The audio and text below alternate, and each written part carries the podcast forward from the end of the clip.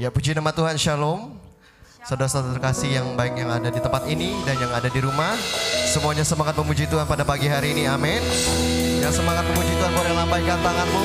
Berikan sorak-sorai kemuliaan buat Tuhan kita. Haleluya. Haleluya. Mari sama-sama saya undang semuanya untuk bangkit berdiri. Kita akan memuji nama Tuhan dan kita berdoa terlebih dahulu. Haleluya, haleluya. Bapak kami sungguh bersyukur Tuhan. Terima kasih buat segala berkat dan anugerahmu Tuhan di dalam kehidupan kami Yesus. Yang tidak pernah ada habisnya bagi setiap kami Tuhan. Kalau segalanya bagi kami Tuhan dan kini tiba saatnya kami Tuhan Membawa persembahan kami Tuhan ke dalam tanganmu ya Bapa. Kami ingin menyenangkan nama Engkau Tuhan Nama di atas segala nama. Biarlah roh kudusmu Tuhan yang hadir di tempat ini Menjamah setiap kami Menjamah setiap jemaat di rumah juga Tuhan. Kami percaya kami mau serahkan semua ke dalam tanganmu Tuhan. Pujian kami hanya untuk memuliakan nama Engkau Tuhan. Hanya di dalam namamu kami yang percaya sama-sama katakan Amin. Berikan sekali lagi tepuk tangan untuk Tuhan kita. Haleluya semuanya bertepuk tangannya.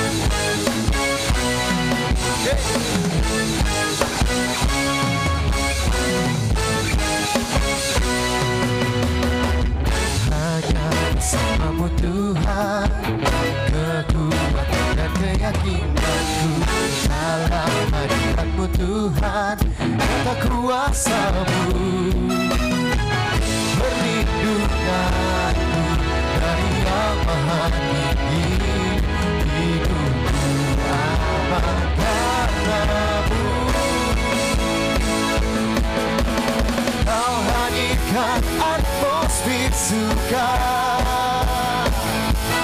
Memenuhiku dengan sukacita Hanya dekatmu Tuhan Ku rasa apa atmosfer surga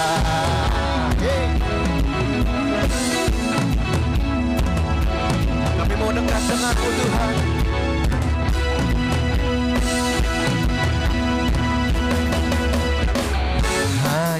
bersamamu Tuhan Kekuatan dan keyakinanku. Dalam hadiratmu Tuhan Nyata kuasamu. Sama-sama angkat tanganmu nyatakan Perlindunganku Dari yang maha tinggi. Hidupku aman karenamu Are you ready?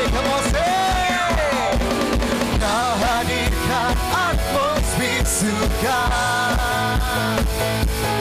Memenuhiku dengan sukacita.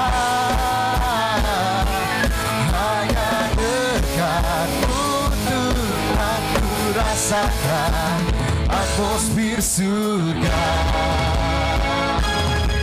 Kami rasakan hadiratmu Tuhan. Penuhi setiap kami Yesus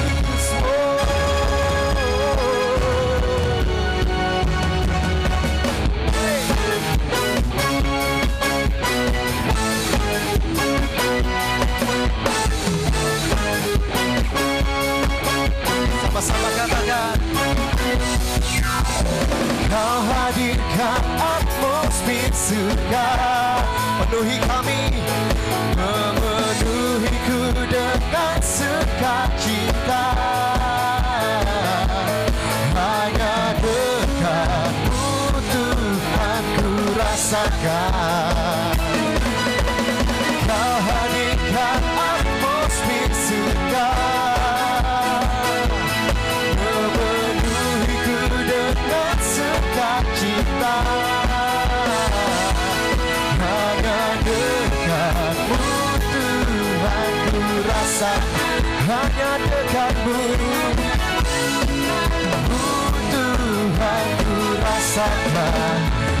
Atmosfer surga Yang merasakan atmosfer surga sorakan haleluya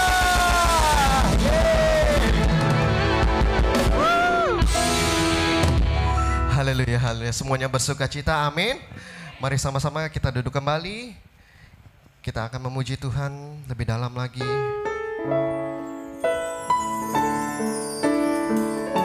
Kami percaya Tuhan. Kami rasakan ketenangan dalam hadirat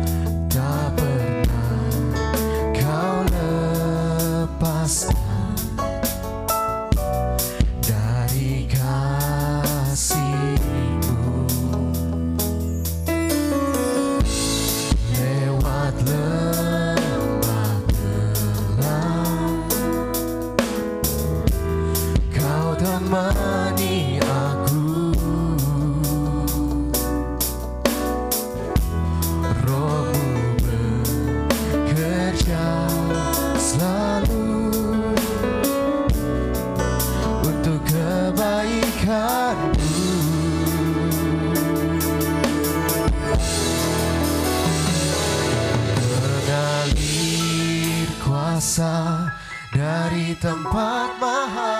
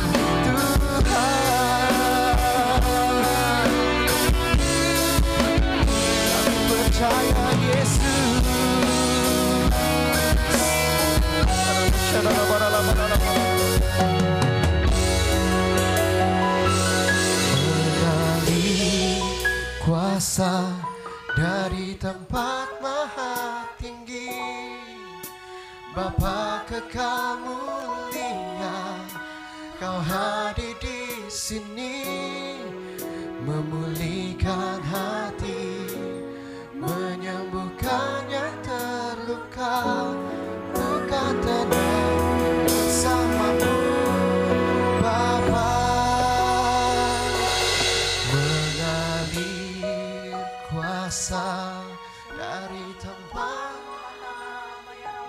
sungguh-sungguh kita sembah dia. Angkat kedua tanganmu, angkat pujianmu.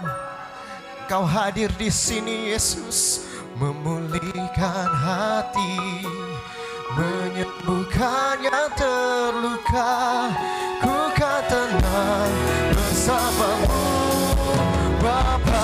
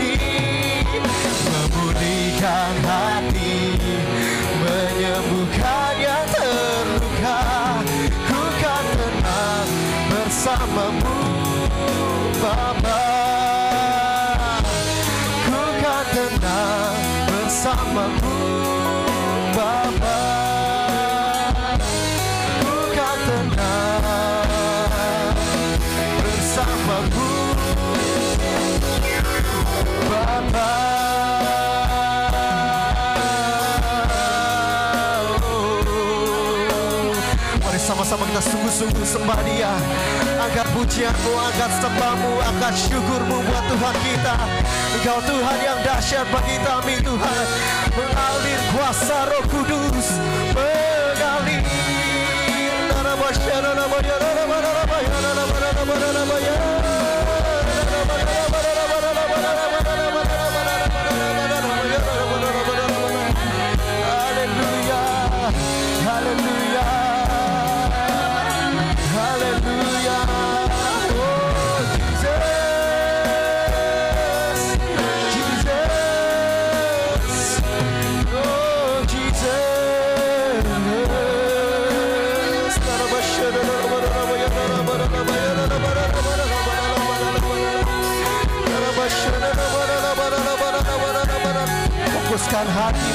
sembah Tuhan Kami percaya Tuhan kau awas setiap kami.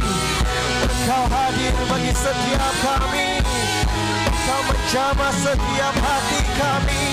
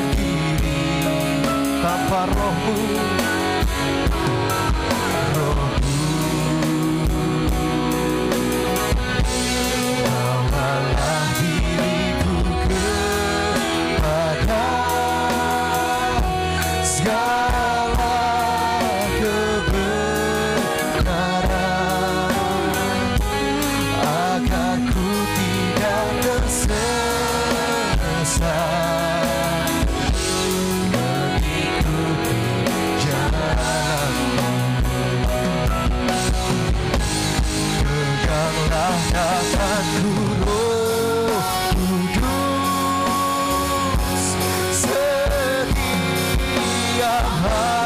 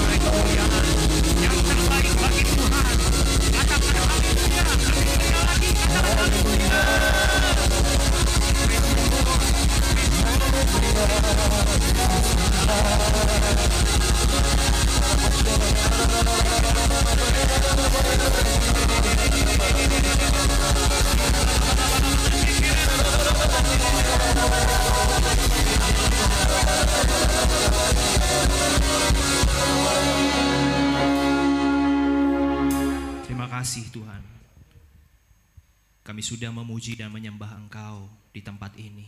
Kami sudah mengagungkan namamu di tempat ini. Kami yakin, kami percaya Engkau hadir saat ini di tengah-tengah kami. Mari Tuhan, kami menyediakan waktu kami, hati kami untuk mendengarkan sabda firman-Mu. Berkata-katalah kepada setiap kami, Roh Kudus. Nasihati kami, tegur kami, arahkan kami, tuntun kami. Masuk lebih dalam lagi di dalam kebenaran firman-Mu.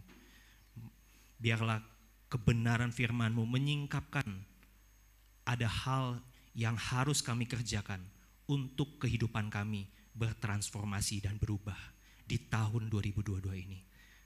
Kami menyerahkan waktu ini Tuhan ke dalam tangan-Mu. Kuat kuasa roh kudus, kuasai hati dan pikiran kami. Kami meneduhkan hati kami untuk kami hanya fokus kepada kebenaran firman-Mu. Urapi kami, urapi hamba-Mu yang menyampaikannya. Demi nama Yesus Kristus Tuhan. Mari setiap kita yang sama-sama mengasihi Tuhan, kita berkata, Amin. Haleluya. Silakan duduk. Saudara-saudara yang dikasih Tuhan, Shalom. Senang sekali bisa berjumpa dengan para sahabat-sahabat IAK di mana pun Anda berada, baik di online maupun yang ada di tempat ini. Saya mengucapkan selamat tahun baru, semoga penyertaan dan anugerah Tuhan senantiasa menjaga dan melindungi kita untuk tetap senantiasa sehat dan diberkati Tuhan. Amin. Yang rindu untuk mendengarkan firman Tuhan, sama-sama katakan yes. Berikan sorak-sorai kemuliaan dulu buat Tuhan. Haleluya. Puji nama Tuhan. Kita langsung akan masuk ke dalam firman Tuhan. Mari saya ajak saudara-saudara untuk sama-sama untuk melihat dan menyimak. Hari ini saya akan membuat membawakan satu tema tentang life changing habit. Ya. Bukan sebuah tema yang spektakuler, tapi saya percaya tema ini bisa memberkati saya dan saya juga berdoa supaya hal yang sama juga saudara terima. Amin. Mari saya ajak semua untuk sama-sama fokus kepada layar monitor atau Alkitab saudara. Kita buka ayat yang pertama di dalam Yohanes 10 ayat 10 bagian B. Buat teman-teman, sahabat-sahabat IHK yang ada di rumah yang tidak membawa Alkitab atau mungkin agak masih repot, bisa membaca bersama-sama saya di layar Anda. Saya akan bacakan Yohanes 10 ayat 10 bagian B. Demikian firman Tuhan. Ini Yesus yang berkata kepada murid-muridnya, dikatakan, "Aku datang supaya mereka mempunyai hidup dan mempunyainya di dalam segala kelimpahan." Sama-sama kita katakan kelimpahan. Puji Tuhan saudara-saudara yang dikasih Tuhan. Ini adalah janji Tuhan yang diberikan secara langsung dari mulut Tuhan Yesus sendiri kepada murid-muridnya. Dan dia juga berjanji hal yang sama kepada saudara-saudara semua. Amin. Tentu janji Tuhan memberikan kepada kita sebuah pengharapan ketika kita masuk tahun yang baru di tahun 2022 dan sebentar lagi mungkin buat yang uh, Tionghoa gitu ya, saudara-saudara kita yang uh, ras Tionghoa juga merayakan momen di mana mereka merayakan tahun baru Imlek. Ya. Tahun baru itu selalu identik dengan sebuah pengharapan yang baru. Dan kita orang percaya tentu rindu untuk menikmati hidup yang berkelimpahan. Kalau dulu dua tahun yang lalu kita dihajar oleh pandemi berkepanjangan saudara-saudara. Hidup kita mengalami kesusahan, kesulitan, tantangan, hambatan yang luar biasa. Hidup kita dipaksa untuk berubah. Nah, tentu di tahun baru ini saudara punya pengharapan. Tahun 2022 ini hidup saya lebih baik, Pak. Hidup saya lebih sehat, Pak. Hidup saya lebih berdampak, Pak. Hidup saya lebih bermanfaat, Pak. Dan tentu saya mau kasih tahu pada saudara, hidup di dalam kelimpahan bukan sebuah hal yang instan. Tentu melewati sebuah yang namanya proses. Amin. Nah, saudara-saudara tidak sedikit orang yang banyak membuat resolusi, harapan, doa, cita-cita menaikkan kepada Tuhan. Tuhan saya pengen ini, saya pengen itu.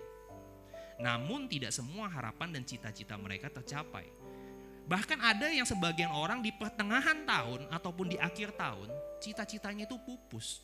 Harapan yang mereka doakan di awal tahun, ketika memasuki tahun baru, mereka mungkin give up. Kecewa. Kok nggak sesuai ya? Tuhan, saya berdoa hidup saya lebih sehat.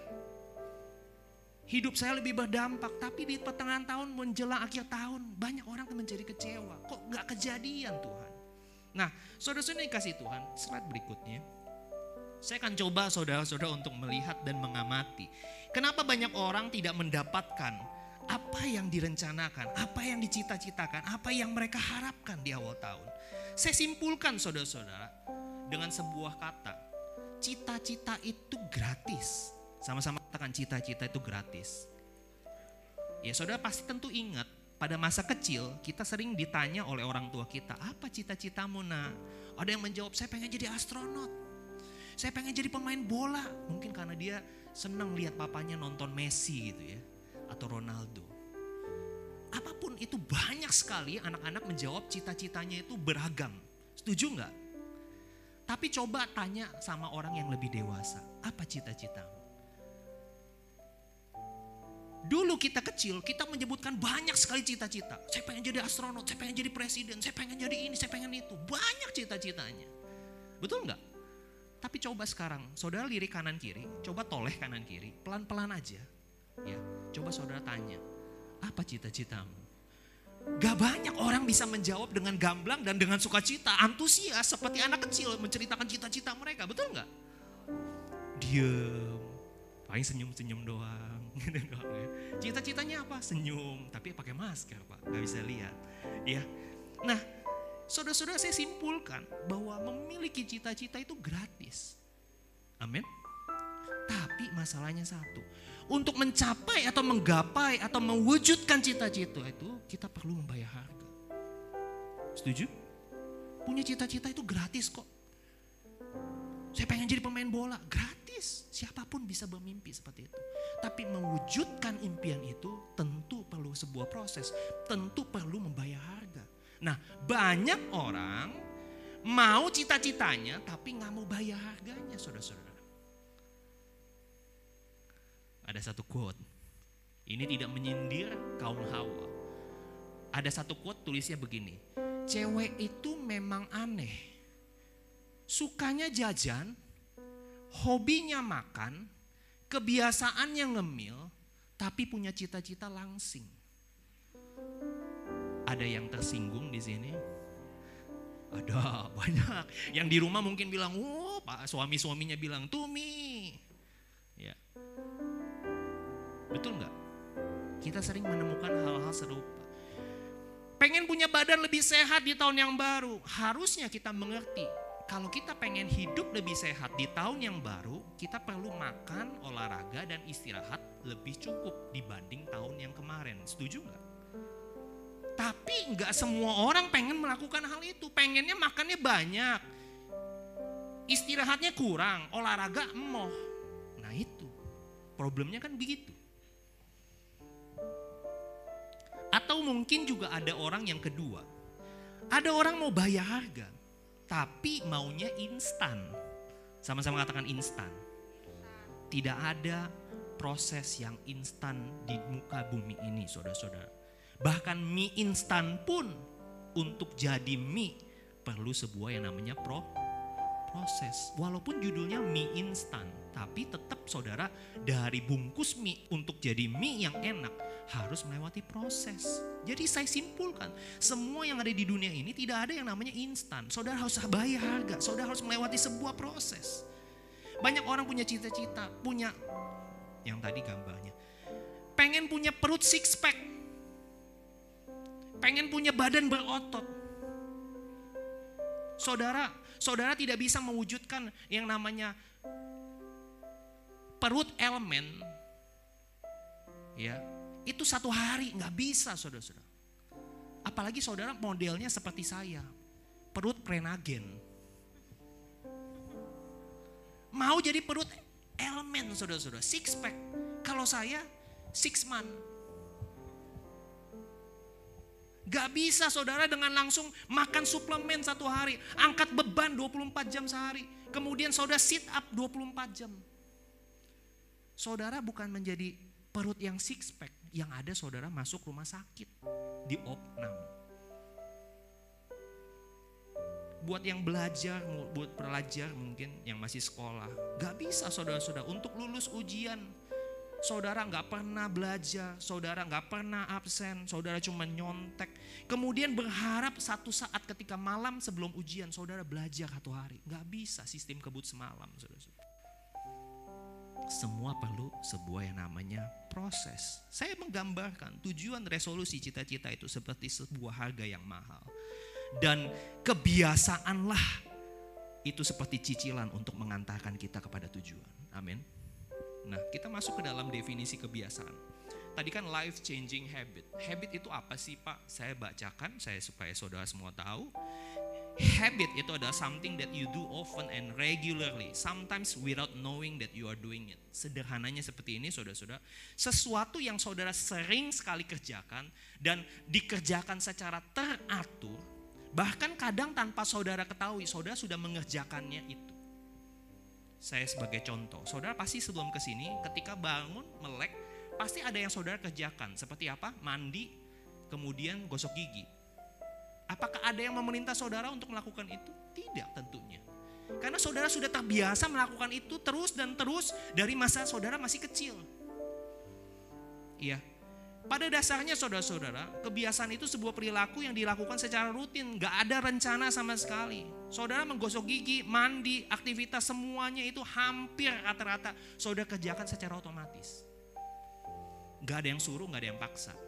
Tapi saya mau kasih tahu, ada hal yang lucu bahwa kebiasaan, ya, dan manusia itu tidak terlahir dengan sebuah kebiasaan, tidak ada polanya. Ya, kalau Kak Sarah sama Kak Vero ini mereka pasangan muda punya anak namanya Kenneth ya. Nah, se- seorang bayi Kenneth ini tidak terlahir dengan sebuah kebiasaan, saudara-saudara. Namun orang tualah yang biasanya pertama kali memperkenalkan atau membentuk kebiasaan si anak ini. Kenneth waktunya bobo. Kenneth waktunya minum susu. Minum susu. Tapi kalau dia minum susu kemudian dia nagih susu lagi, nagih susu lagi, saya nggak yakin orang tuanya akan memberi susu. Pasti mencoba mengalihkan. Setuju ya? Saudara juga kan makan setiap hari satu hari mungkin minimal tiga kali. Ada yang empat kali, ada yang lima kali. Puji Tuhan, saudara diberkati Tuhan dengan tubuh yang sehat, ya, dengan appetite yang luar biasa. Tapi saya mau katakan, saudara pasti punya jam-jam yang lapar, udah otomatis tuh, nggak pernah saudara mikir, ya. Kenapa bisa seperti itu? Karena kita dibentuk dari kecil. Ya. Dan kebiasaan yang terbentuk ini melahirkan sebuah karakter atau sifat, saudara-saudara. Pada akhirnya karaktermu lah yang akan menentukan hidupmu dan masa depanmu. Jadi kalau saya putar, klik. Ini adalah sebuah step by step untuk mengubah atau mentransformasi kehidupan. Kalau saudara mau tanya, Pak, gimana caranya saya merubah hidup? Step-stepnya dibalik. Yang pertama, untuk hidupmu berubah, saudara perlu mengubah karaktermu. Sama-sama katakan ubah karakter. Yang kedua, saudara ketika saudara mau mengubah karakter, saudara mau men- mengubah sifat saudara, saudara yang kedua ini yang penting, mengubah kebiasaan. Sama-sama katakan ubah kebiasaan. Ya saudara harus mengubah kebiasaan. Misalnya saudara pengen lebih diberkati. Saya mungkin gajinya mungkin hari ini mungkin cuma 5 juta. Pak gimana caranya supaya gaji saya naik? Ya harus lebih rajin. Biasanya kamu bangun jam berapa? Jam 5 pak. Harus bangun jam lebih awal. Pak kok susah? Ya memang begitu. Kebiasaan baru. Yang ketiga setelah mengubah kebiasaan, untuk mengubah kebiasaan kita harus mengubah tindakan yang dilakukan. Sama-sama katakan ubah tindakan. Ya, untuk mengubah kebiasaan yang lama kita harus mengubah tindakan kita. Biasanya kita bangun si, eh, bangunnya siang, tidurnya malam. Kalau kita mau kerja pagi, harus tidur malam tidur. Mau nggak mau, setuju nggak? Biasa kita sukanya begadang, kita kongko-kongko di pos ronda, ngalor ngidul. Tapi kalau misalnya kita udah tahu kita harus kerja jam 8, mau tidak mau Anda harus tidur. Selesai. Nah, kalau sudah kita merubah tindakan kita, apa yang harus selanjutnya kita pikir, uh, kita rubah? Untuk mengubah tindakan pun kita harus mengubah pola pikir. Sama-sama kan ubah pola pikir. Harus mikir, bos. Kalau kamu begadang sampai jam 2, besok bangun jam 6, kamu cuma tidur 4 jam. Ngantuk nanti kerja. Setuju nggak? Nah, untuk mengubah pola pikir sesuai dengan kehendak Tuhan, tentunya kita pengen life changing bukannya kita hidup berubah, bukan berubah lebih buruk, bukan berubah lebih jelek. Pasti kita semua yang ada di ruangan ini maupun yang ada di rumah pengen hidupnya lebih baik. Sama-sama katakan lebih baik. Nah, tidak ada jalan lain untuk lebih baik, lebih benar, lebih isiannya ke arah yang positif. Kita harus perlu mengubah pola pikir itu menyelaraskan sesuai dengan kehendak Tuhan. Maka kita perlu mengisi pikiran kita dengan kebenaran firman. Dan pagi hari ini khotbah saya baru dimulai. Saya mulai mengisi saudara, mengajak saudara untuk membuka telinga rohani saudara. Untuk mendapatkan life changing. You have to change your habit. If you want to change your habit, you have to change your action. But first, before you change your action, you, you have to renew your mind. But how? Renewing your mind by reading the Bibles. Baca Alkitab, baca firman Tuhan. Hanya firman Tuhan yang sanggup mengubahkan saudara dan saya. Kita ini ciptaan Tuhan. Yang bisa mengubah kita adalah pencipta kita. Setuju? Saudara gimana caranya menemukan iPhone 15? Kalau saudara tanya saya, saya nggak tahu caranya. Karena saya bukan penciptanya. Tapi kalau saudara tanyakan sama yang sudah meninggal Steve Jobs, mungkin dia tahu caranya. Halo? Sampai sini saudara paham? Oke. So, saya cuma mau membagikan tiga tips sederhana bagaimana kita memastikan kita memiliki kebiasaan di tahun 2022 ini yang membawa kepada perubahan yang lebih baik. Setuju? Siapa yang di Indo punya kebiasaan eh, perubahan hidup yang lebih baik? Angkat tanganmu, lambaikan tanganmu, berikan sorai-sorai kemuliaan buat Tuhan. Ayo kita cepat saja. Kita buka yang pertama. Sama-sama katakan jaga hati. Satu, dua, tiga. Belum semuanya. Yang di rumah dan di sini semua katakan satu, dua, tiga. Dengan suara yang keras. Jaga hati saudara-saudara. Apa yang harus kita kerjakan untuk memastikan hidup kita berubah sesuai dengan kebiasaan yang baik? Yang pertama adalah jagalah hatimu. Yakobus 1 ayat 21. Demikian firman Tuhan dari terjemahan bahasa Indonesia sehari-hari. Sebab itu buanglah setiap kebiasaan yang kotor dan jahat, terimalah dengan rendah hati perkataan yang ditanam oleh Allah di dalam hatimu. Sama-sama katakan di dalam hatiku. Sebab perkataan atau firman itu mempunyai kekuatan untuk menyelamatkan kalian. Dengan kata lain, perkataan atau firman itu Tuhan itu punya kekuatan atau punya power untuk bukan hanya menyelamatkan saudara, memberikan saudara kepastian keselamatan di dalam Yesus Kristus Tuhan, tapi dia juga menyelamatkan kehidupanmu dari kebiasaan yang buruk. Amin. Tuhan itu tahu, saudara-saudara. Makanya ada sebuah ilustrasi untuk mengeluarkan Israel dari tanah Mesir, tanah perbudakan. Itu Tuhan hanya perlu satu hari. Ditulah ke sepuluh, anak sulung semua bangsa Mesir, semuanya, ternaknya, semua manusia, semua makhluk hidup, anak sulung mereka mati semua satu hari. Dan satu hari itu, bangsa Israel bisa keluar dari Mesir.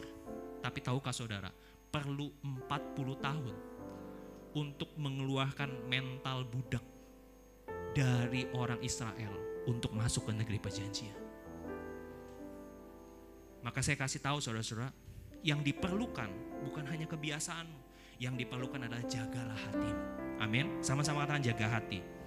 Sama-sama katakan tahun baru, aku harus lebih jaga hati. Kenapa harus jaga hati, saudara-saudara? Dikatakan di dalam firman Tuhan tadi, ditanam di dalam hati. Nah, saudara-saudara, kita mengerti tentang konsep tabur dan tuai, tanam dan menuai. Apa yang akan kau tanam itu juga yang kau tuai. Kalau kita punya kebiasaan yang malas menunda-nunda untuk melakukan sesuatu, pas sekolah suka menunda, pas kerja suka menunda, saudara, saudara pasti akan menuai satu saat. Saudara pasti akan kesulitan untuk memanage waktumu. Amin. Tapi kalau sebaliknya saudara terbiasa tepat waktu, mengatur waktu dengan baik, datang ibadah dipersiapkan, ya pagi-pagi lebih awal. Saudara menggenapi apa kata firman di dalam Efesus 5. Dikatakan janganlah seperti orang bebal tetapi seperti orang arif dan pergunakanlah waktu yang ada. Karena hari-hari ini adalah jahat. Wah saudara ditegur, wah berarti saya mesti jaga hati. Saya harus mempersiapkan hati saya lebih baik. Saya harus membuka hati saya hanya untuk kebaikan hal-hal positif. Kebenaran firman Tuhan masuk di dalam hati saya. Karena ada dua hal saudara-saudara yang bisa masuk dan jatuh di hati. Dikatakan di dalam di dalam Amsal 4 ayat 23 pentingnya menjaga hati dikatakan seperti ini. Jagalah hatimu dengan segala kewaspadaan karena dari hatilah terpancar kehidupan. Saya mau katakan kalau hatimu sakit yang terpancar ya adalah kehidupan yang sakit. Kalau hatimu panas yang terpancar kehidupanmu adalah kehidupan yang panas kalau engkau suka memasukkan sesuatu hal yang namanya sakit hati, iri hati, panas hati, hati yang bebal, hati yang dingin. Saudara bisa membayangkan kehidupan seperti apa yang terpancar lewat kehidupan. Bagaimana kita bisa menjadi berkat buat orang-orang sekeliling kita. Dan percayalah saudara-saudara, orang yang sakit hati, yang cenderung menyimpan rasa sakit hati di dalam hatinya, orang itu di mana pun dia berada, akan cenderung menyakiti orang di sekelilingnya. Halo? Halo? Orang tua yang sakit hati akan cenderung punya kecenderungan untuk menyakiti anaknya. Kecenderungan untuk menyakiti pasangan hidupnya. Ya, jadi hati itu harus kita jaga dengan baik-baik. Kita punya kecenderungan ya untuk melakukan apa yang disimpan di dalam hati kita. Amin. Sama-sama katakan, saya mau jaga hati. Gimana Pak caranya jaga hati setiap hari? Ada sebuah life mantra yang diajarkan oleh Tuhan Yesus, yaitu satu, doa Bapa kami. Kok doa Bapa kami, Pak? Doa Bapa kami itu salah satu penggalannya adalah seperti ini. Berikanlah kami hari ini makanan kami yang secukupnya. Dan ampunilah kami akan kesalahan kami seperti kami juga mengampuni orang yang bersalah kepada kami. Penggalan ayat ini menceritakan tentang belajar untuk mencukupi, gak usah membanding-bandingkan dan bersyukurlah terhadap apa yang Tuhan berikan, berkat yang Tuhan beri di dalam kehidupanmu selalu cukup. Sama-sama katakan cukup. Amin. Kalau kehidupan kita cukup, nggak banding-bandingin. Kok istri orang lebih cantik ya pak? Kok istri eh, suami orang lebih ganteng ya pak? Hidup kita nggak akan pernah tenang, saudara. Ya, yang suami istri toleh kanan kiri, katakan engkau ganteng dan engkau cantik. Jangan lihat saya, saya udah punya orang ya, saudara ya. Jangan ngomong saya, saya ganteng gitu ya. Kemudian life mantra ini juga mengajarkan apa? Mengajarkan kita untuk mengampuni dan melepaskan. Banyak sekali hari-hari ini orang yang yang di sekeliling kita, kita berbuat baik, tapi orang itu menjahati kita. Cara terbaik untuk menjaga hati adalah mengampuni dan melepaskan mengampuni. Ingat, ada satu contoh orang yang baik. Bagaimana orang ini bisa menjaga hatinya sedemikian rupa sehingga Tuhan punya perkenanan khusus atas orang ini yaitu namanya Yusuf. Yusuf adalah seorang yang disakiti dari masa usia remaja. Dia dibully oleh saudara-saudaranya yang 11 orang. Kemudian dia dijual sebagai seorang budak. Dari anak kesayangan bapaknya harus menjadi budak. Di negeri orang yang antah berantah. Kemudian dia difitnah sama istri majikannya. Dimasukin penjara menjadi narapidana. Kemudian dia mengartikan mimpi dari si juru minum. Tapi toh dia juga dilupakan saudara-saudara. Dijual, difitnah, dilupakan saudara-saudara. Satu paket yang membuat menurut saya kehidupan manusia itu bisa pahit. Sakit hati. Siapa yang gak sakit hati dijual dan dihianati. Difitnah. Bahkan dilupakan oleh orang sekelilingnya. Kalau saudara salah satunya, saya mau ajak saudara untuk meneladani apa yang dikatakan Yusuf. Di dalam kejadian 50 ayat 20, Yusuf berkata kepada saudara-saudaranya. Dia bertemu kepada 11 orang saudaranya. Dia berkata seperti ini. Memang kamu telah meraka-rakakan yang jahat terhadap aku. Tetapi Allah telah meraka-rakakannya untuk kebaikan. Orang boleh melakukan jahat, hal yang jahat kepada kita. Tapi saya mau kasih tahu kepada saudara dan saya. Satu peneguhan firman di dalam kehidupanmu untuk engkau menghadapi bahwa Allah turut bekerja untuk mendatangkan segala sesuatunya untuk kebaikan bagi engkau dan saya yang mengasihi dia. Berikan sorak-sorai kemuliaan buat Tuhan. Haleluya. Tips yang kedua. Yang pertama tadi apa? Jaga jaga hati. Yang kedua, klik cepat. Sama-sama kita katakan jaga pergaulan. Satu, dua, tiga. Tadi jaga hati, sekarang jaga pergaulan. Di dalam Amsal 22 ayat 24 sampai 25. Demikian firman Tuhan. Jangan bergaul dengan orang yang suka marah dan cepat naik darah. 25 sama-sama di sini kita baca 1, 2 dan 3. Nanti engkau akan meniru dia dan tidak bisa lagi menghilangkan apa? Kebiasaan itu. Alkitab firman Tuhan itu saya percaya iya dan amin. Manusia punya kecenderungan itu latah, mengkopi terpengaruh dari sifat dengan siapa dia bergaul dekat, bergaul karib. Ya. Jadi penting saudara-saudara untuk menjaga pergaulanmu, jaga orang-orang yang dekat dengan engkau, dekat dengan siapa engkau membagi cerita kehidupanmu, itu penting. Tahun 2022 ini saya mau katakan banyak memang kita diperhadapkan dengan banyak segala situasi dan kondisi yang tidak menentu di depan sana. Tapi saya percaya ketika kita memperhatikan dan kita bergabung di dalam sebuah komunitas yang sehat, komunitas yang sama-sama menguatkan iman percaya kita, walaupun di masa-masa sulit, ayo kita tetap semangat.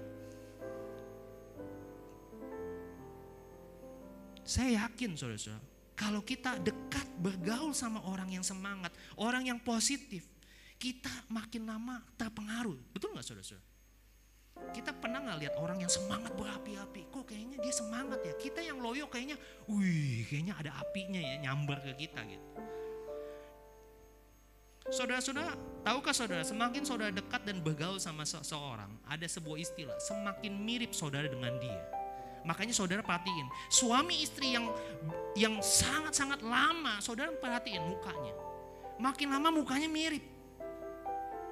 Kalau mukanya beda, berarti saudara perlu bertanya. Ini suami istri atau tetangga? Jangan-jangan suami tetangga, maksudnya di bawah gitu, bareng-bareng gitu. Ya, karena di dalam Amsal 13 ayat 20 dikatakan siapa bergaul dengan orang bijak menjadi bijak. Siapa berteman dengan orang bebal menjadi malang saudara-saudara. Jadi kita menjadi seperti dengan siapa kita bergaul. Walaupun kita punya kebiasaan yang baik, tapi kalau kita tidak menjaga pergaulan kita, misalnya contoh, saya tidak rokok dan tidak minum. Tapi ketika misalnya saya pergi, misalnya mungkin Vero ajak saya gitu ya, wah dikenalin kok, kita ketemu di mana? Oh di Holy Wings, kita party. Misalnya, Koko Vero sih sini sih baik ya. Mungkin Koko Vero apa Holy Wings? Oh itu loh, gereja, gereja sayap suci. Dibohongin saya ceritanya gitu ya. Oh saya pergi, saya pikir kok ini kok musiknya jedak jeduk jedak jeduk jedak jeduk gitu ya. Kok gerejanya begini? Gitu. Minum. Kalau kita ngelihat sekeliling kita minum, kita nggak minum, kan kita aneh sendiri, betul nggak? Otomatis secara nggak langsung kita mulai ikut-ikutan mi, minum, cicip-cicip, betul nggak? Yang lain ngerokok, 10 orang di sekeliling kita ngerokok, kita nggak ngerokok sendiri kan aneh ya. Mulai apa sih rasanya ngerokok? Makanya saya mau katakan, kita bergaul dengan siapa, kita akan menjadi seperti siapa. Seorang uh, yang bernama Dantena berkata begini, Show me your friends and I'll show you your future. Kasih tahu saya siapa teman-temanmu yang dekat denganmu, maka saya akan memperlihatkan apa masa depanmu. Dia ngomong begitu, saudara-saudara. Jadi masa depan kita, hidup kita berubah atau tidak tergantung dengan siapa kita bergaul. Kalau saudara punya kerinduan untuk makanya ada orang bilang, kalau saudara mau seperti orang sukses, deket-deketlah sama orang sukses. Kalau saudara mau jadi orang kaya dan diberkati Tuhan, deket-deketlah bergaul sama orang-orang yang kaya. Saya tidak mengatakan kita gereja anti kaya, saudara-saudara, tidak. Tapi kalau saudara mau belajar lebih baik, misalnya saya pengen lebih mencintai Tuhan, ya deket-deketlah sama orang yang mencintai Tuhan. Misalnya sama Koko Rudi gitu. Mana Koko Rudi? Koko Rudi misalnya. Kayak Ko Yusuf, setiap kali saya lihat udah kayak Tom and Jerry aja gitu. Di mana ada Tom selalu ada Jerry gitu kan ya. Bergaul terus. Dan saya nggak heran kalau hidupnya diberkati. Kalau hidupnya lebih dekat sama Tuhan, gak heran saya. Amin. Besi menajamkan besi, manusia menajamkan sesamanya. Kita bisa menjadi lebih baik, bisa menjadi juga lebih buruk. Tergantung dengan siapa kita bergaul, saudara-saudara. Klik. Bagaimana caranya menjaga? Oke, pergaulan itu mempengaruhi masa depan saya, Pak. Saya punya kebiasaan baik, tapi kalau saya nggak ada orang-orang di sekeliling saya, saya juga nggak kuat, Pak. Betul. Maka pilihlah, cerdaslah memilih siapa yang menjadi sahabat. Amin. Amsal 18 ayat 24. Ada teman yang mendatangkan kecelakaan, ada juga teman atau sahabat yang lebih karib daripada seorang saudara. Saudara, ini firman Tuhan dikatakan ada teman yang akan mencelakakanmu. Ada teman juga yang lebih karib daripada saudara. Artinya kita kan selalu dikasih dua pilihan, betul nggak? Betul nggak? Pilihan ada di tanganmu. Jadi baik-baiklah memilih. Bijaklah memilih teman. Saya mau mengatakan, Pak, apakah dengan ini saya harus memusuhi dan menjauhi teman saya? Saya nggak mengatakan seperti itu. Saya lebih tepat mengatakan bahwa mungkin ada orang yang cuman pantas untuk jadi kenalan. Saudara tahu kenalan? Hello, apa kabar? Sehat, sehat. Ya sudah, itu kenalan. Ada orang yang teman. Halo, Ko Henry, apa kabar? Bagaimana? Istrinya sehat, anak sehat, kerjaan gimana? Itu teman. Kita tanya lebih banyak, kita pengen lebih tahu. Setuju nggak? Tapi ada orang yang sahabat, lebih karib. Contohnya Koko Vero sama Ci Lin, Ci Sarah gitu. Saya nggak yakin cuman hello. Lalu Ci, Ci Linda ditanya, kamu mau nikah nggak sama aku? Hah, enggak. Pasti ada yang namanya PDKT. Pasti ada yang lebih dekat. Bukan hanya sekedar perhatian tanya, kamu udah makan belum? Ah basi. Sekarang cowok yang tanya makan itu kalah sama cowok yang udah, beb aku pesenin grab, aku kirim kamu paket ayam. Wah. Jadi buat para pria-pria, jangan cuma tanya udah makan atau belum. Tapi kasih tahu, aku sudah pesenin grab, grab food buat kamu. Wih, katakan amin. Waduh cewek-cewek semua katakan amin ini katanya. 1 Korintus 15 ayat 33. Janganlah kamu sesat pergaulan yang buruk merusakkan kebiasaan yang baik saudara-saudara.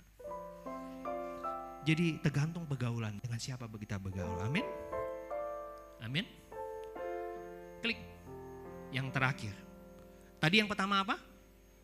Jaga hati. Yang kedua, jaga pergaulan. Yang ketiga, sama-sama katakan jaga koneksi. Satu, dua, tiga. Jaga koneksi. Koneksi sama siapa? Koneksi tentunya dengan Tuhan. Amin. Di Daniel 6 ayat 10.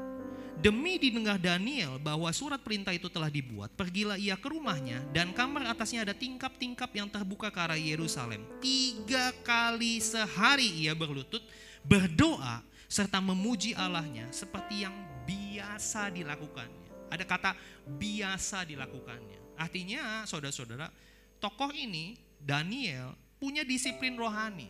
Sehari tiga kali, ya, jam 9, jam 12, dan jam 6 sore, dia melakukan pujian, dia doa, menyembah Tuhan.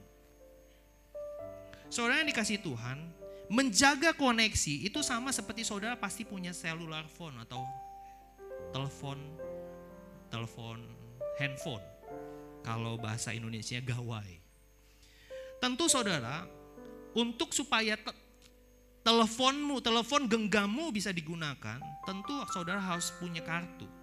Supaya apa? Supaya terkoneksi. Karena saudara tidak bisa menggunakan handphone kalau saudara tidak ada namanya koneksi. Betul nggak? Makanya kalau kita masuk ke basement, hilang sinyal, udah panik deh. Gak bisa ditelepon, gak bisa menghubungi siapa pun. Ya udah seperti isolasi aja. Saudara-saudara punya harusnya punya mindset yang sama. Kita tanpa Tuhan, kita nggak bisa apa-apa. Halo, kok nggak ada amin ya? Kita tanpa Tuhan, kita nggak bisa apa-apa. Sama seperti handphone, nggak ada koneksi. Itu handphonenya nggak bisa ngapa-ngapain. Saya mau kasih tahu, kita tanpa Tuhan, kita juga nggak bisa ngapa-ngapain. Jangan sombong bos. Orang bilang saya punya uang, saya punya jabatan, saya punya koneksi. Tahun tahun 2020-2021 kita menyaksikan orang punya uang dulu. Kalau lagi kerusuhan, lagi krisis, orang punya uang bisa terbang ke Singapura, saudara-saudara. Bisa pergi ke luar negeri untuk menghindari krisis. Tapi tahun 2020-2021 Tuhan menyatakan kamu punya uang, kamu punya jabatan, kamu punya koneksi sekalipun, kamu nggak bisa ke mana-mana. Bahkan untuk mendapatkan layanan kesehatan pun orang kaya pun nggak bisa berbuat banyak. Saya menyaksikan ada teman atau keponakan dari bos saya. Dia salah satu tangan kanannya sembilan naga, saudara Orang yang terpengaruh. Tapi toh akhirnya nyawanya tidak bisa diselamatkan. Kenapa? Uang ada, jabatan ada, koneksi ada. Tapi waktu tang, eh, bulan Juni 2021 penuh. Buat beli tabung oksigen aja nggak bisa, saudara-saudara. Itu membuktikan kita ini terbatas. Kita nggak ada Tuhan, nggak bisa apa-apa. Semakin saudara terkoneksi dengan Tuhan, justru semakin saudara mengenal dan mengetahui bahwa saya terbatas Tuhan. Saya butuh Tuhan, bukan Tuhan butuh saya. Ketika kita terkoneksi di dalam Tuhan, di dalam jaringan sorga, tentu saudara akan ditunjukkan tuntunan jalan-jalan supaya saudara itu tidak yang namanya tersesat. Dikatakan firmanmu adalah pelita bagi kakiku, terang bagi jalan-jalanku. Buat saudara yang melihat tahun 2022 tahun baru, kita nggak tahu omikron atau ada mikron-mikron apa lagi kita nggak tahu. Covidnya selesai atau tidak kita nggak tahu saudara-saudara. Gelap. Buat orang di dunia mereka mengatakan bahwa tidak pasti, gelap. Tapi saya mau katakan anak Tuhan. Bukankah Tuhan berkata firman adalah terang bagi kakimu. Pelita bagi kakimu, terang bagi jalan-jalanku. Saya mau katakan anak Tuhan harus semangat, harus sukacita, harus punya pengharapan kepada Tuhan. Sebab Tuhan yang akan menunjukkan jalan-jalan ke mana engkau akan pergi. Amin. Dan walaupun seribu rebah di sisi kiri, sepuluh ribu di sisi kanan. Dan percayalah, tidak akan ada yang menimpa kita. Sebab Tuhan bersama dengan kita. Berikan sorak-sorai kemuliaan buat Tuhan. Jadi ada tiga hal saudara-saudara. Jaga koneksi. Buat saudara mungkin berpikir, Pak, oke saya sudah mengerti. Saya tutup. Saya sudah ngerti, saya harus jaga hati, saya harus jaga pergaulan, saya harus jaga koneksi. Lalu pertanyaannya, bagaimana cara mulai dari awalnya? Startnya gimana sih Pak? Betul nggak? Pemain musik bisa kembali, mempersiapkan, saya selesai. Gimana caranya? Gimana langkah-langkahnya? Saya akan bagikan kepada sebuah saudara sebuah cerita penutup ending daripada apa yang saya khotbahkan pada siang hari ini. Saya cukup lama, saya minta maaf. Saya akan bacakan kepada saudara-saudara untuk menolong saudara-saudara untuk mempunyai life changing habit supaya kehidupanmu berubah. Alkisah seorang pembuat jam yang berkata dia bercakap-cakap kepada jam tangan yang sedang dibuatnya. Ini hebat, jam tangannya bisa diajak ngomong saudara-saudara. Pencipta jam tangan ini berkata kepada jam ciptaannya. Dia berkata, hai jam, jam tangan, apakah engkau sanggup untuk berdetak paling tidak 31 juta 104 ribu kali selama satu tahun? Dia tanya seperti itu. Hah? Kata jam itu terperanjat. Mana sanggup 31 juta satu tahun. Lalu si pembuat jam ini berkata kembali, kalau begitu bisakah engkau berdetak setidaknya 86.400 kali sehari?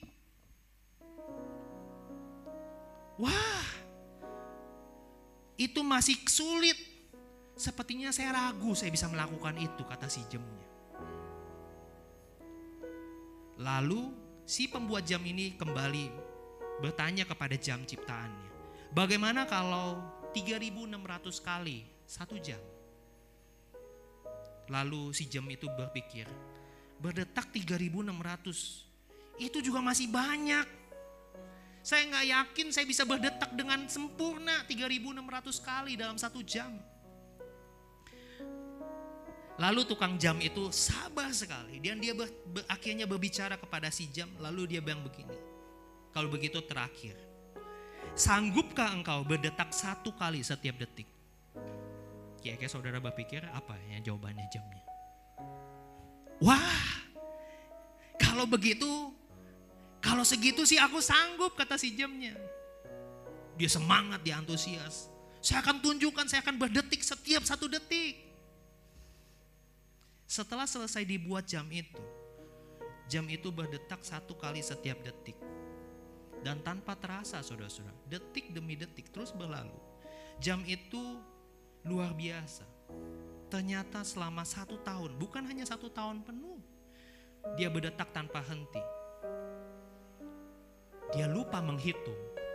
Ternyata tahun 2021 kemarin, dia telah menyelesaikan 31 juta 104 ribu kali detik.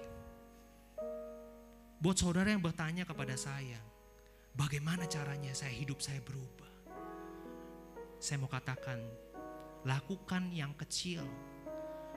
Lakukan hal-hal kecil, perbuatan-perbuatan atau kebiasaan baru yang baik. Satu detik satu kali.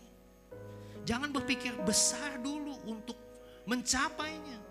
Lakukan hal yang simpel, sederhana, yang sederhana, yang kecil saja. Satu detik. Kalau mau gampang sekali, kasih senyum kepada orang sekeliling. Tanyakan sama dia, ada yang bisa saya bantu kak? Ada yang saya bisa bantu dek? Ada yang saya bisa bantu bu? Satu detik kebaikan yang engkau lakukan tanpa sadar.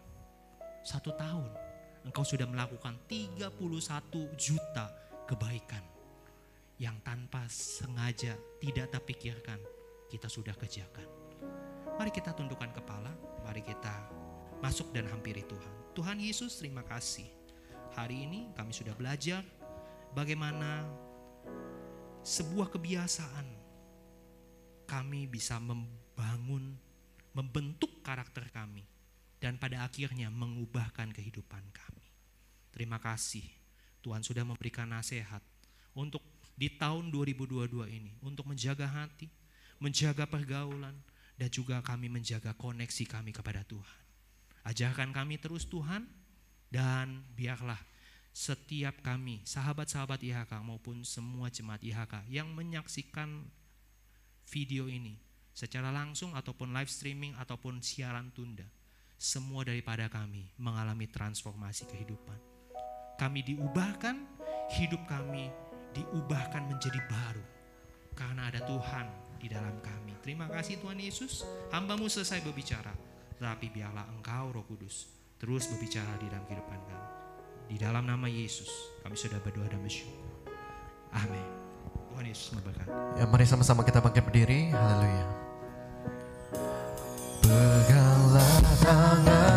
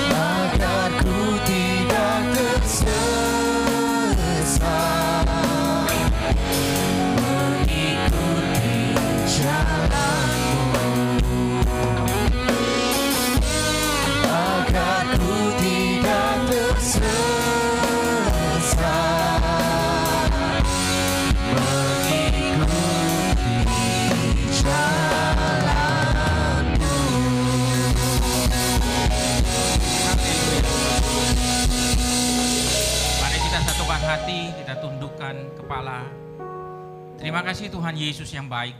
Sungguh kami bersyukur untuk ibadah di pagi hari ini. Kami boleh melihat lawatan Tuhan terjadi di tempat ini.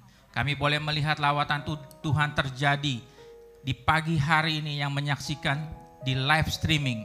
Karena kami percaya firman Tuhan tak terbatas waktu dan ruang.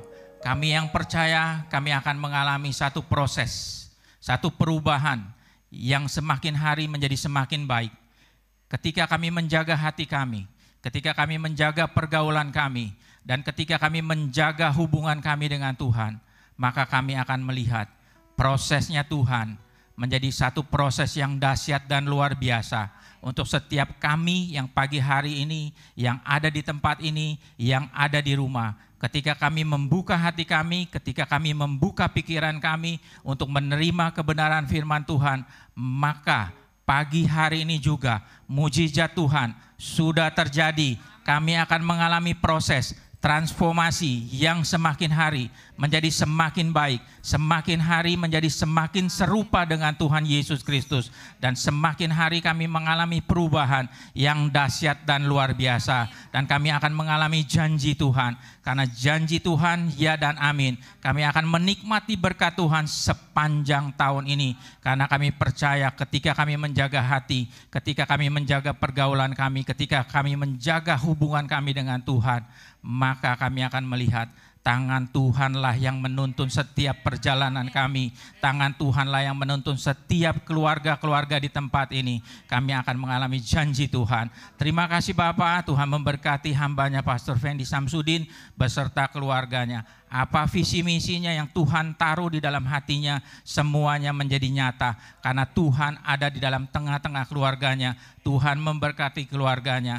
Tuhan menjaga hubungan dengan istri dan saudara-saudaranya. Terima kasih Tuhan Yesus dan kami pun boleh berdoa dengan kepada gembala kami Pak Paulus Eko Dianto yang hari ini tidak bersama dengan kami, tapi kami percaya urapan Tuhan, kasih Tuhan, kuasa Tuhan tercurah di dalam kehidupannya, tercurah di dalam pelayanannya, tercurah di dalam visi misinya sehingga membawa kami setiap jemaat IHK masuk mengalami transformasi bersama dengan Tuhan Yesus Kristus. Kami akan melihat perubahan bersama dengan Tuhan Yesus Kristus. Kami akan mengalami terobosan bersama dengan Tuhan Yesus Kristus. Kami mengalami urapan bersama dengan Tuhan Yesus Kristus. Kami mengalami berkat yang dahsyat dan luar biasa karena kami percaya Tuhanlah yang menjadi junjungan di dalam kehidupan kami sekeluarga di tempat ini. Tuhan memberkati Pak Gembala, Tuhan memberkati gereja satelit IHK. Bandung, kota, dan Bogor. Kami percaya setiap gembala-gembala satelit Tuhan berkati dengan dahsyat dan luar biasa sehingga banyak jiwa-jiwa dimenangkan semuanya untuk kemuliaan Tuhan Yesus Kristus dan kami percaya di pagi hari ini sebelum kami akhiri kami akan mengangkat tangan kanan lebih tinggi dari atas kepala dan kami akan memperkatakan kata-kata iman Tiga, dua, satu. Saya percaya saya ada anak Tuhan yang penuh dengan kemuliaan Tuhan, hidup dalam kekudusan, sukses di dunia dan masuk surga. Saya percaya saya ada anak Tuhan yang penuh dengan kemuliaan Tuhan, hidup dalam kekudusan, sukses di dunia dan masuk surga. Saya percaya saya ada anak Tuhan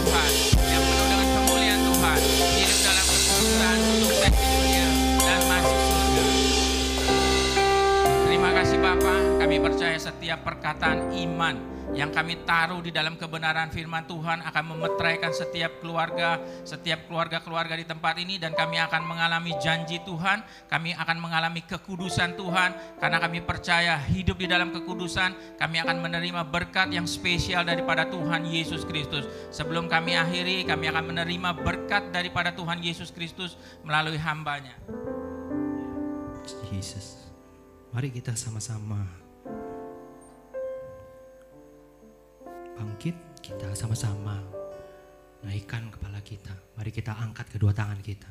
Mari kita terima yang terbaik daripada Tuhan Yesus Kristus. Haleluya, haleluya. Tuhan memberkati engkau dan melindungi engkau. Tuhan menyertai engkau dengan wajahnya dan memberi engkau kasih karunia. Tuhan menghadapkan wajahnya kepadamu dan memberi engkau damai sejahtera. Kekasih-kekasih Tuhan, sahabat-sahabat IHK di mana pun engkau berada, mari kita pulang dan bawa berkat yang melimpah-limpah dari Allah Bapa, cinta kasih dari putranya yang tunggal yaitu Tuhan Yesus Kristus, penyertaan kuat kuasa dari Allah Roh Kudus yang akan senantiasa menyertai engkau, memberkati engkau, mengangkat engkau jadi kepala dan bukan ekor. Engkau ditetapkan untuk terus naik dan tidak akan pernah turun. Apa saja yang engkau kerjakan dengan kedua tanganmu, Tuhan Yesus buat engkau berhasil dan beruntung. Terima semua berkat yang terbaik, anugerah yang sempurna yang sudah disiapkan oleh Bapa di sorga untuk engkau nikmati bersama-sama dengan engkau dan orang-orang yang engkau kasih dan juga keluargamu. Mulai hari ini sampai dengan selama-lamanya. Di dalam nama Tuhan Yesus Kristus, semua kita yang diberkati Tuhan sama-sama kita berkata,